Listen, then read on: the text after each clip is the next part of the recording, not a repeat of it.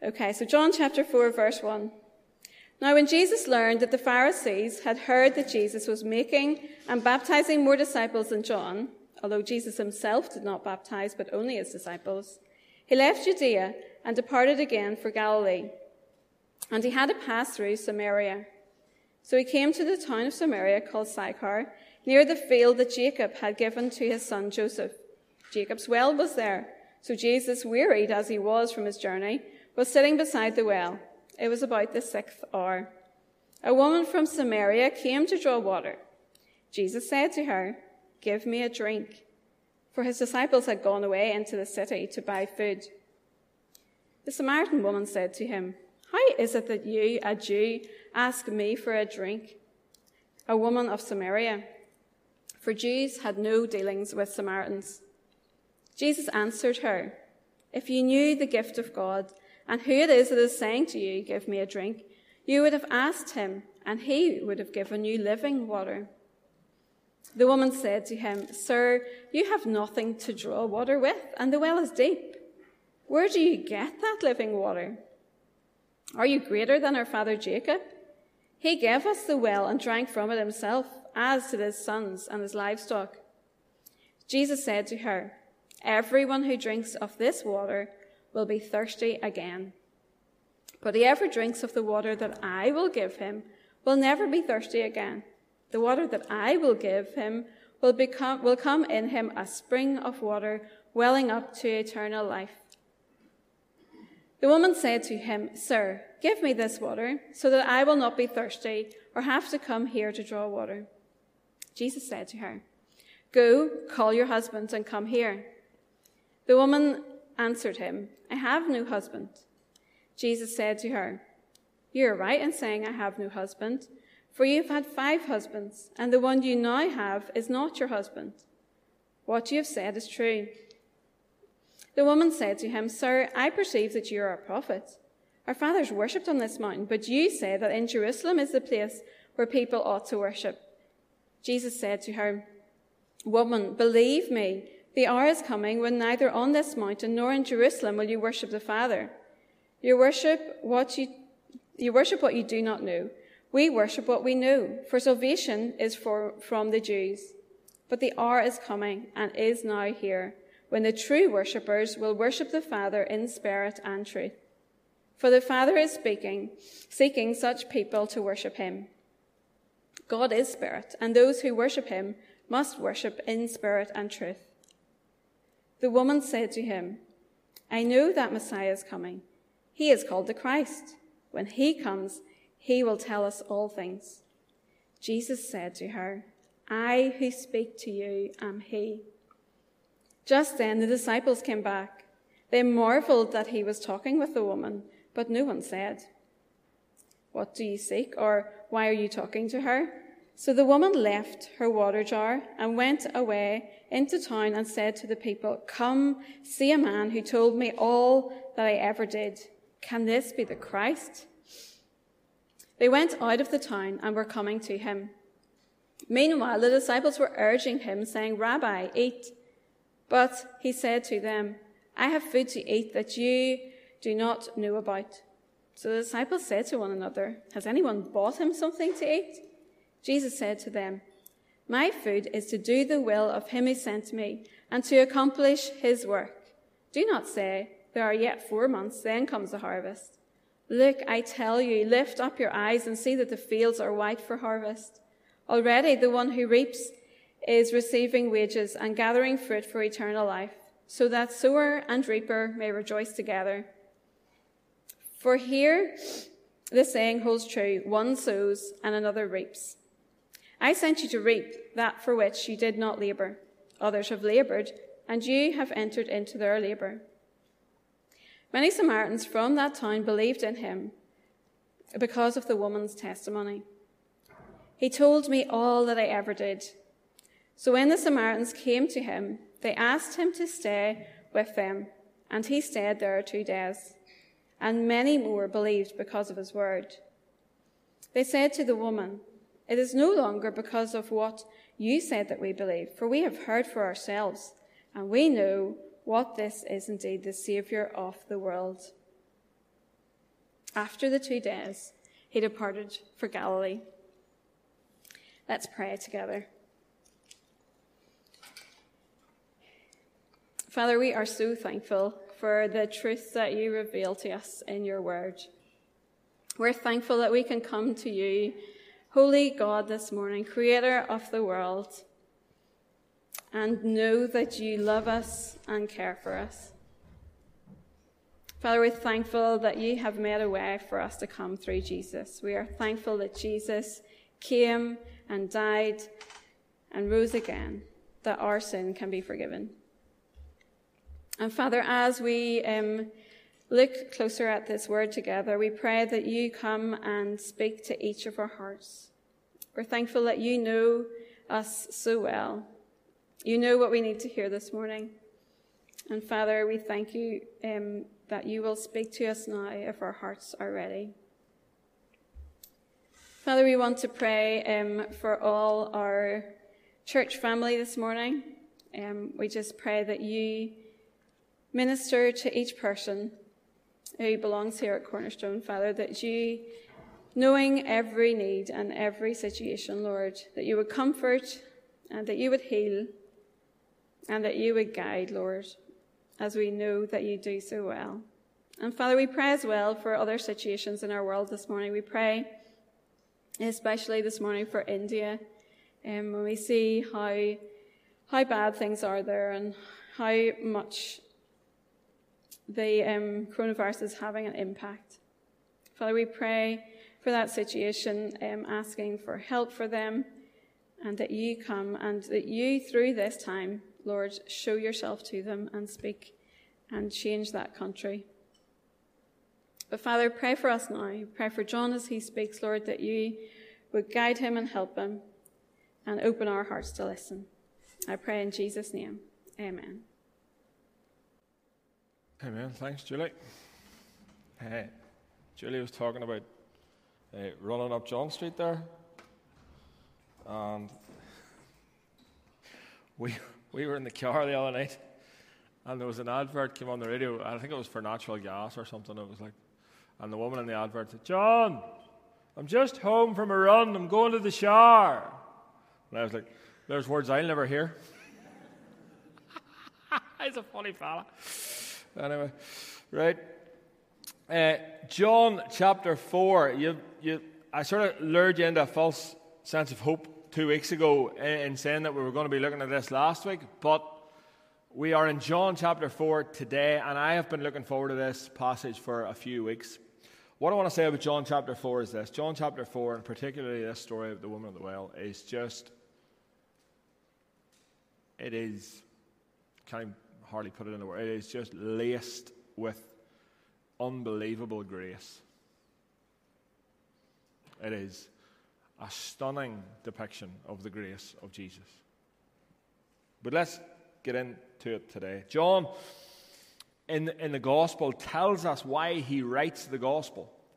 Later, very, very near the end of the Gospel, John will say that he has a very definite purpose in writing this account. He tells us that the purpose was in order that men and women might believe that Jesus Christ is indeed the Son of God. He writes it that we may believe. He writes it that that whoever would read it, whoever would preach it, and whoever would hear it would believe that Jesus was the Messiah. It is evangelistic in purpose. That's why John is sometimes known as John the Evangelist. It is evangelistic in purpose. That's why he writes the Gospel. He makes no bones about it. He's perfectly open and frank about it. He tells the stories the way that he tells the stories that we may believe. And as I said, we, we began John in the prologue, and John, if you can remember back, I said this, it's almost as if he begins not on earth the way the rest of the gospel writers do.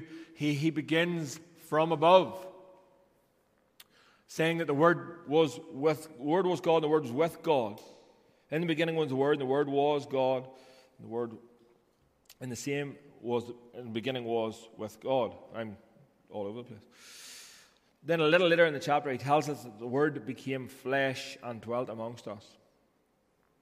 John has been, even like we said last week, been selecting stories to tell us. He doesn't tell us everything that happened, but he has been unbelievably selective in what he does tell us, with the purpose that we may believe. He's told us about the wedding at Cana. He's told us about the encounter with Jesus and Nicodemus. And now in chapter four, he's telling us about an encounter with a woman at a well. A woman at a well. John's purpose in telling this story is so that we may believe. It's evangelistic. He wants us to realize, and he wants everyone who ever read this gospel to realize, that the Jesus whom the Samaritan woman meets is the incarnate God. And he begins by saying something that looks, in the story, it looks insignificant, but it actually has massive significance. And it's about geography. It's about geography. There's a little phrase here. The scene is set in the opening couple of verses of chapter four. There's a confrontation with the Pharisees again, where the Pharisees realize that, that Jesus is on the scene and he is he's He's attaining for himself a, a, a gathering of people that is bigger than John the Baptist. They realize that he's baptizing more than John the Baptist. Uh, interesting note, I didn't say in the first service. Interesting wee thing there. It says that he didn't, himself did not baptize, but only his disciples. John Piper says that he reckons that's perhaps because he didn't want people thinking that, oh, they were baptized by Jesus, so they got the real thing rather than by other people. But the Pharisees realize what's going on here. Jesus is building momentum. And so Jesus, realizing that, knowing that his time is, is not yet, makes a move. And he's out of there. And he goes, we're told, he is going northwards to Galilee. And John gives us a little lesson in geography here. And the text says this, and he had to pass through Samaria. He had to pass through Samaria. Right, now if you look on a map from where Jesus is to Galilee, Samaria is right slap bang in the middle, and it looks like the best way to go through Samaria. It's the shortest route between the two destinations, and it looks like the logical way to go. The only problem with that is that no Jew ever would have went through Samaria. No Jew ever would have went through Samaria. They intentionally bypassed it. Because, if you're familiar with the Scripture and the Bible, that we know that Samaritans and Jews hated each other with a passion. They hated each other. And, but the passage says he had to go through Samaria. He didn't. No Jew would have ever went through Samaria. But Jesus, John says here, he had to go through Samaria. Why was there such hatred between the Jews and the Samaritans? Quickly. What had happened was the Samaritans embraced this sort of mix of religions between Judaism and uh, idolatry, more or less. Samaritans, the inhabitants of Samar- Samaria, had intermarried with foreigners and adopted their idolatrous religions. And so therefore, Jews, ethnic Jews, believed, called them half-breeds, and treated them as such. And so they hated each other. Think of the story of the Good Samaritan, and, and just we'll, we'll get there, but the, the significance of that, when they, these, these two groups of people hated each other. And so no self-respecting Jew would have went through. That's how much they hated each other. They wouldn't even go through it. The passage says, and he had to pass through Samaria. Now there's significance in this. There is significance in this. Jesus intentionally goes through Samaria. He went intentionally to meet this woman. Let's not read this as some sort of happy coincidence. Let's not read the passage as, as Jesus just went through Samaria and there so happened to be a woman. He stopped at the well. It was just, he so happened to stop at the well and there so happened to be a woman there and there so happened to be. Don't, let's not read it like that, because that's not the way it's intended to be read. Jesus intentionally went where no other Jew would go, went through Samaria, went and sought out this woman. He sought her out.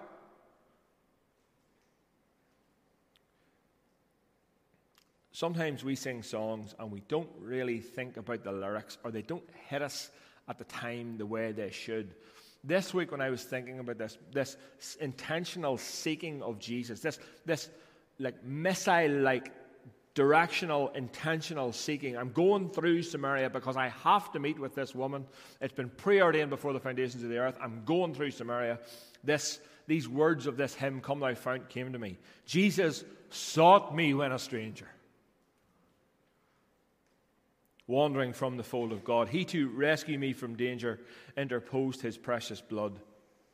The woman that we meet today didn't go looking for Jesus. Jesus went looking for her. Jesus went looking for her. He sought her out like a guided missile. Folks, that's how meeting Jesus works. There is not one of us in this room right now who is a follower of Jesus went looking for Jesus. Not one. He went looking for you. Intentionally. I had no notion of following Jesus when he went looking for me. Some of you maybe are aware of Brian. Brian was in the first service, and some of you maybe have saw Brian's story on, on Facebook recently. Brian says he had no notion of going to look or following Jesus when Jesus intentionally sought him out. I don't know about you, but that makes my heart just want to over, just explode with gratitude. I don't deserve it, haven't earned it, could, couldn't in myself even go looking for Jesus, and he comes looking for me. And this is what he does here. He intentionally goes after this woman, looking for her. It's beautiful. That's how coming to Jesus works. None of us left our own devices. Go looking for him. Not one. And one of the first things we see here, and we've seen, we've witnessed this in the Gospel of John so far, John uses, like it's almost like he uses this tool where Jesus presents a clear truth and people don't get it. Think of Nicodemus. You must be born again. Hmm? Don't understand what you're talking about. Think about uh, when he says about rebuild, tearing down the temple and rebuilding it in three days. Uh, Pharisees, I'm out. I don't have a clue what you're saying. And it's the same here with the woman. Jesus presents a clear truth, and it seems as though she just doesn't get it. It seems as though she just missed it. Jesus goes to the woman and says, if you knew the gift of God and who it was that was saying to you, give me a drink, you would have asked him, and he would have given you living water. And the woman replied in verse eleven, sir, have you, you have nothing to draw with, and the well is deep. Where do you get this living water? Missed it. Missed it. Jesus goes on to tell her, everyone who drinks of this water will be thirsty again, but whoever drinks of the water that I will give them will never be thirsty again. And the water that I will give will become in him a spring of water welling up to eternal life. Now, it's obvious what Jesus is doing here. Jesus is saying, this is Jacob's well. You know this is Jacob's well, but someone is here. Someone is in your midst. Someone is speaking to you that is greater than Jacob. Someone is here that is greater than Jacob. And I have water that will satisfy you. The woman misses it. Thankfully, later on, we'll come to see that she does get it. But what we see from this is really simple. Jesus can be here, and we miss him. Jesus can be right in front of our face, and we miss him. Jesus can be saying things to him or to us, and we don't understand it. That happens on two levels. It happens with salvation. Sometimes Jesus is standing in front of people, right in front of people, as clear as day, and they miss it. But sometimes it happens to followers of Jesus in our sanctification, in our walk with him. Jesus calls us into further life with him, into further obedience with him, into a greater understanding of who he is, and we miss it. Thankfully, the woman here gets it eventually. But we can miss it. We can miss it. We need the Spirit of God on every single level to show us more of Jesus and who He is.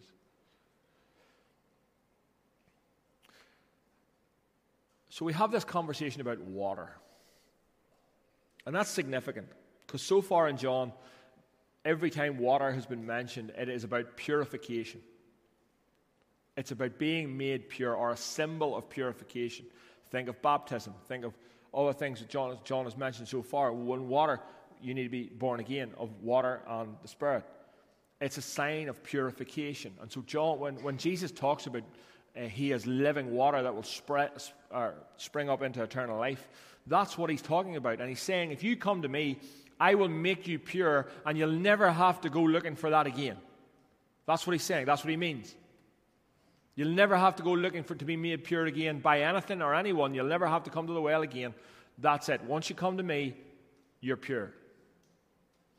So we have this discussion about water, but then Jesus goes somewhere else.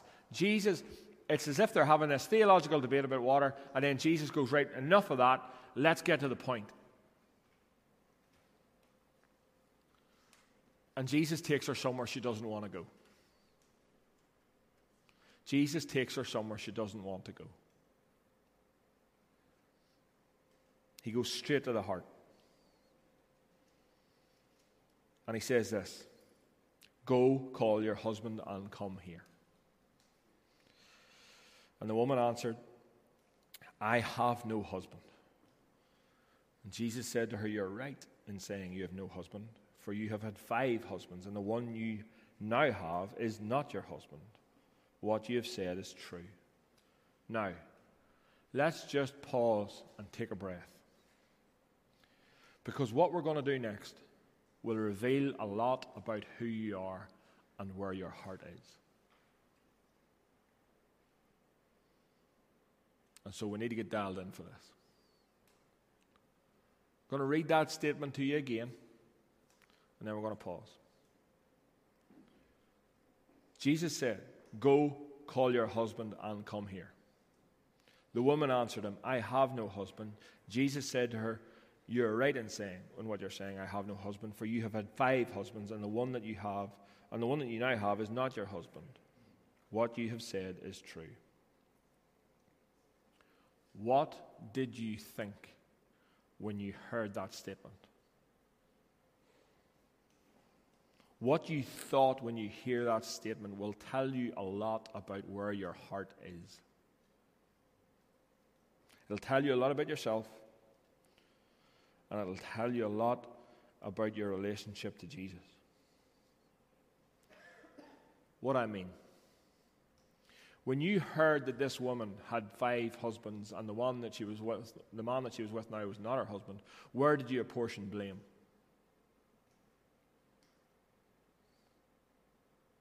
Where did your judgment lie? Did it lie with her? Well, it must have been her fault. She's had five husbands. Just a note on that. Jesus doesn't do that. The text doesn't do that. And it's certainly not the point of the text. I have found myself this week at odds with some of the commentaries and some of the commentators and some of the things that I have listened to on this. Because some of them have apportioned blame in the direction of the woman. And there is nowhere in the text that you could have got that. Nowhere. What if? What if the five husbands that she had were wasters and used and abused her and walked away? Do we ever consider that? Do we ever think that that's her story? Or have we been conditioned just to blame her?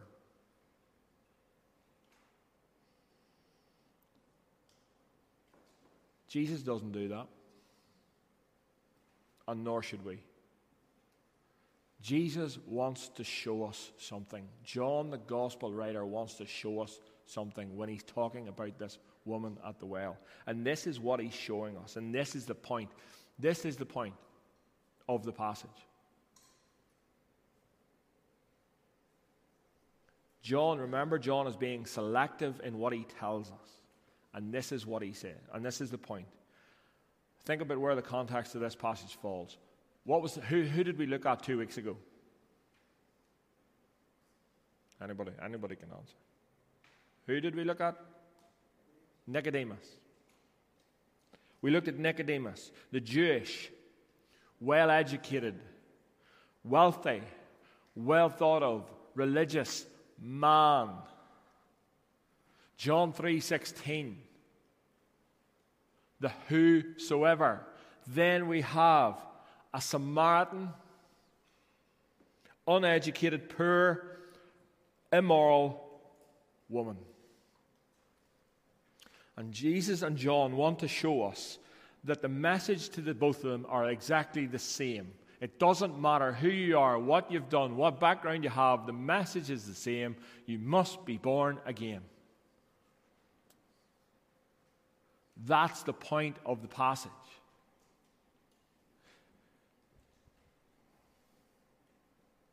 You must be born again. If you're familiar with this story and you've heard it preached before, I'm sure you have, you will know why she's there at the time she's there. She feels ashamed. It's the warmest part of the day. She knows no one else is going to be at the well. She, she, she's ashamed. She doesn't want to see anyone. She doesn't want to engage with anybody. Why? Why does she not? Here's why.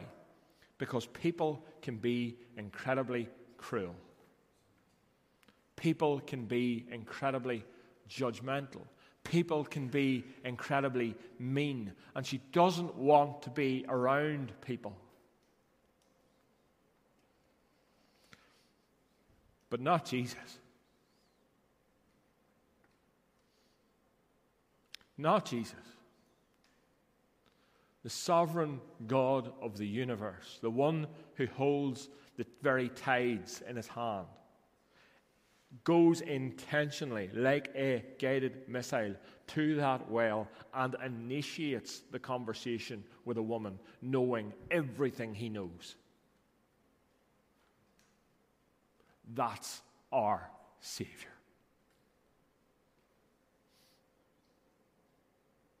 And he says, give me a drink. Now, let's be honest. The woman here is being pretty elusive, let's just say. Jesus says, give me a drink. And she says, why are you asking me, a Samaritan, for a drink? Just give me a drink. And Jesus spins it. He says, if you knew who you were talking to, you would ask me for a drink, and I would have given you water that would never run out. And this conversation seems to be going nowhere, really. It seems to be like a spiritual one of those super spiritual conversations. Do you ever have a, try and have a conversation with someone who's like that, who they, they want to turn everything into a super spiritual metaphor? No.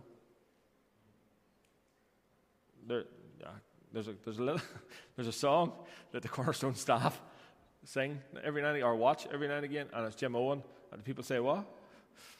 But it's like having a conversation with one of those people where, you know, every, it's like what? You talk about it's a lovely day of the day, and they're like, Mm, the sun would be shining like the Son of God shine, and you're like, just don't. Can we have an ordinary conversation? It seems to be going a bit like that, and Jesus is like, no, no, let's let's not do that. Let's get to the point. Let's cut that. Let's just get to where we need to get, get to. And you see, this woman is thirsty, and Jesus knows she's thirsty. What is she thirsty for, though? She's thirsty for love. She's thirsty, thirsty for acceptance. She's thirsty for grace, compassion, identity, mercy, forgiveness. She is so thirsty for all of these things. And you know what? We are too. We are too. You are too. I am too. We're thirsty. and we try to fill that thirst with a, an abundance of stuff.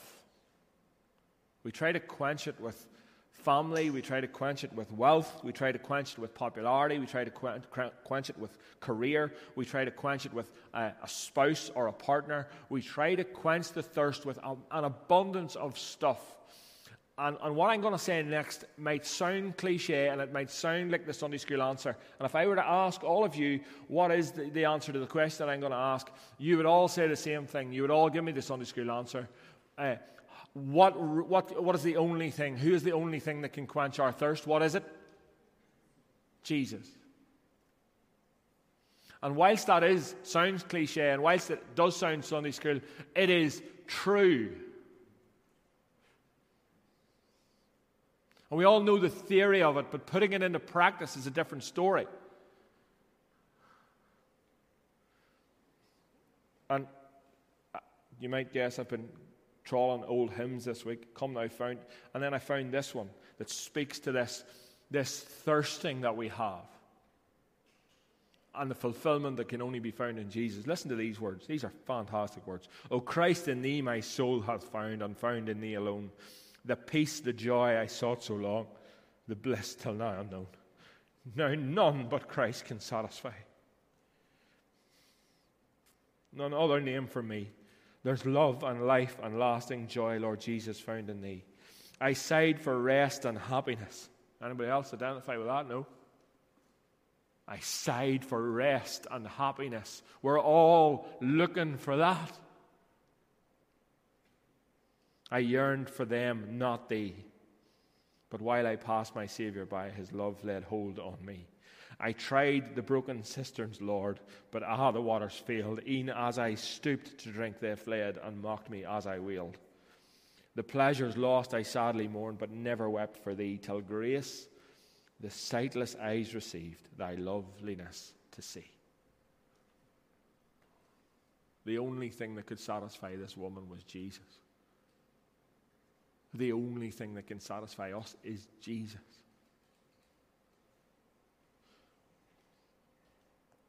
And then the story gets a little bit funny. I don't know, it's just me maybe. But what happens next is, is funny, and it shows us what's in the human heart. It's funny, and it shows us what's in the human heart. Jesus says, go get your husband. And the first thing the woman does, uh, I would ask you for a show of hands, but I wouldn't want to embarrass you. What she does is something I think there's a lot of us, I'll just say a lot of us, I'll not say all, because that would be a blanket statement and I can't do that. So I'll say what I think she does is what a lot of us does. She tells the truth but doesn't tell the truth. What does she say? Go get your husband. What does she say? I have no husband. She's told the truth, but she hasn't told the whole story. Jesus says, you're right. You don't. You've had five, and the one you're now with is not your husband. And let me be categorically clear on this. Jesus does not say that in any sense of judgmental way. There is no condemnation in the tone of Jesus here. He just wants to get to the point. And her response is hilarious. Jesus has just went to the sorest part of her life. He has revealed stuff about her that, that no one else maybe even knew. And what does she want to do? She wants to have a theological debate. You're right, you don't have a husband, you've had five, and the one you're now with is not yours. I perceive you're a prophet. Uh, our father said we will worship on this mountain, but the Jews say that we'll worship on another mountain. Anybody else identify with that tactic? No. Jesus wants to go to the heart. Jesus wants to get to the issue. Jesus wants to take you to the place where there's real pain and suffering and hurt. Uh, uh, and you're like, let's talk about the apocalypse. Or, it's like being in the men's and the women's Bible study, no doubt. When things get real. And when someone's being honest. or when you feel that the Holy Spirit is bringing something up in your life that you want to talk about, or you're maybe it's maybe getting a wee bit too deep, it's maybe getting a wee bit too personal, and what do you do? You talk about the finer points of Calvinism.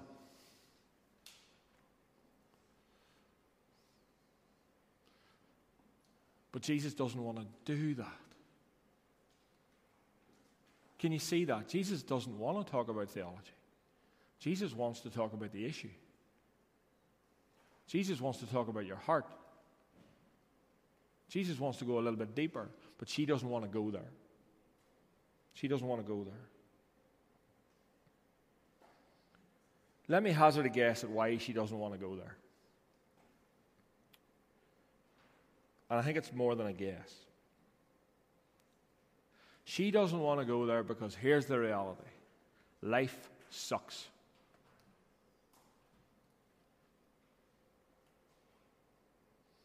Life is painful.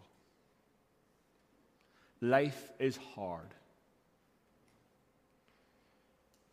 And it's too painful to deal with. Stuff happens to us and stuff happens by us that is just too painful to deal with. And she doesn't want to go there. So she just starts talking about theology. I could have spent half an hour this morning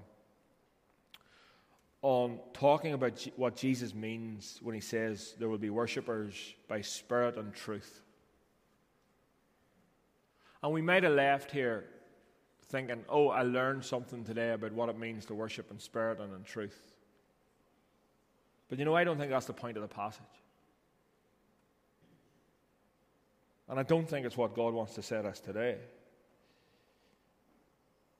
And I don't think it's what John the Gospel writer, and I don't think it's, I don't think it's what Jesus wants to show us. I think they want to show us something else. I think they want to show us that it doesn't matter if you're in here today and you're Nicodemus. And you look as if you have it all together and you're well educated and you're religious and you're moral and you're whatever. It doesn't matter who you, if you're that. The, the point is that you need to be born again and you need Jesus.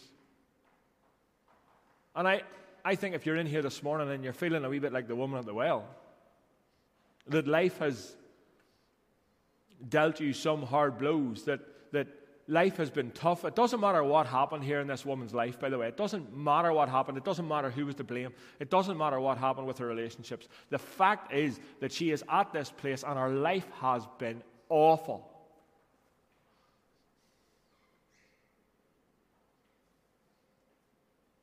And you're maybe in here this morning, you maybe feel like that.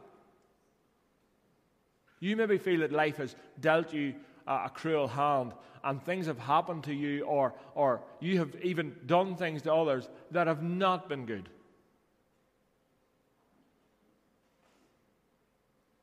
And here's the message of the gospel to you today.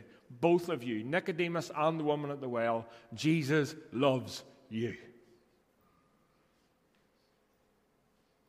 Jesus loves you and has grace for you. That's the message. Your religion isn't enough to save you, and your past isn't enough to keep you away from the grace of God.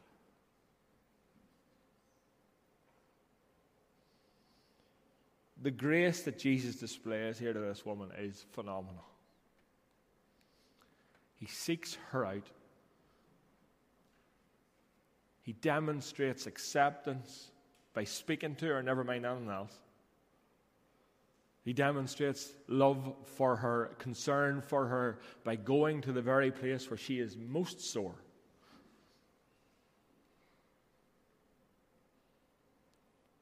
And watch her response. What's her response? Why was this woman at the well at the time she was there? Because she didn't want to see anybody. What's her response? She goes to everybody she knows and tells them about Jesus. There has been a dramatic transformation here. What is it? What is it? What's been the dramatic transformation? I'll tell you, five minutes with Jesus. Five minutes with Jesus has dramatically changed this woman's life. Where she has felt love, where she has felt accepted, where she has felt grace, where she has known compassion. And the woman who didn't want to be around anyone went to everyone and told them about this man who could maybe just be the Messiah. It is the same Jesus that today, whatever crap that's going on in your life, wants to meet you right there. The same Jesus. He has the same grace, the same compassion, the same love for you as he did for the woman at the well, that he did for Nicodemus. And there's only one message today. You need Jesus. You need Jesus. She needed him. Nicodemus needed him. We need him. We need him. Let me pray.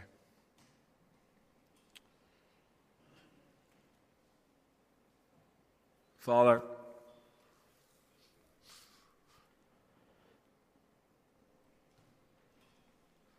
sometimes the grace that you have for us is overwhelming.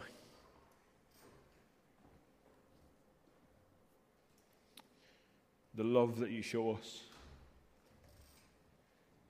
the forgiveness that you offer us, it's mind-blowing. And Father, for those in here who are falling into either camp this morning of Nicodemus or the woman at the well, Father, I just pray that they would know your love, know your grace, know how much you love them, know how much you're just calling them to you through your beautiful Son.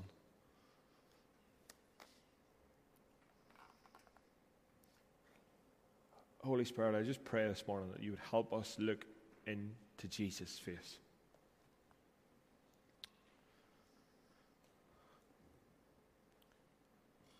And think about all of our sin.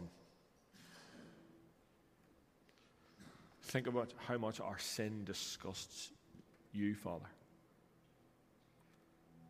But help us look into the face of Jesus and see the forgiveness and the grace that he offers us.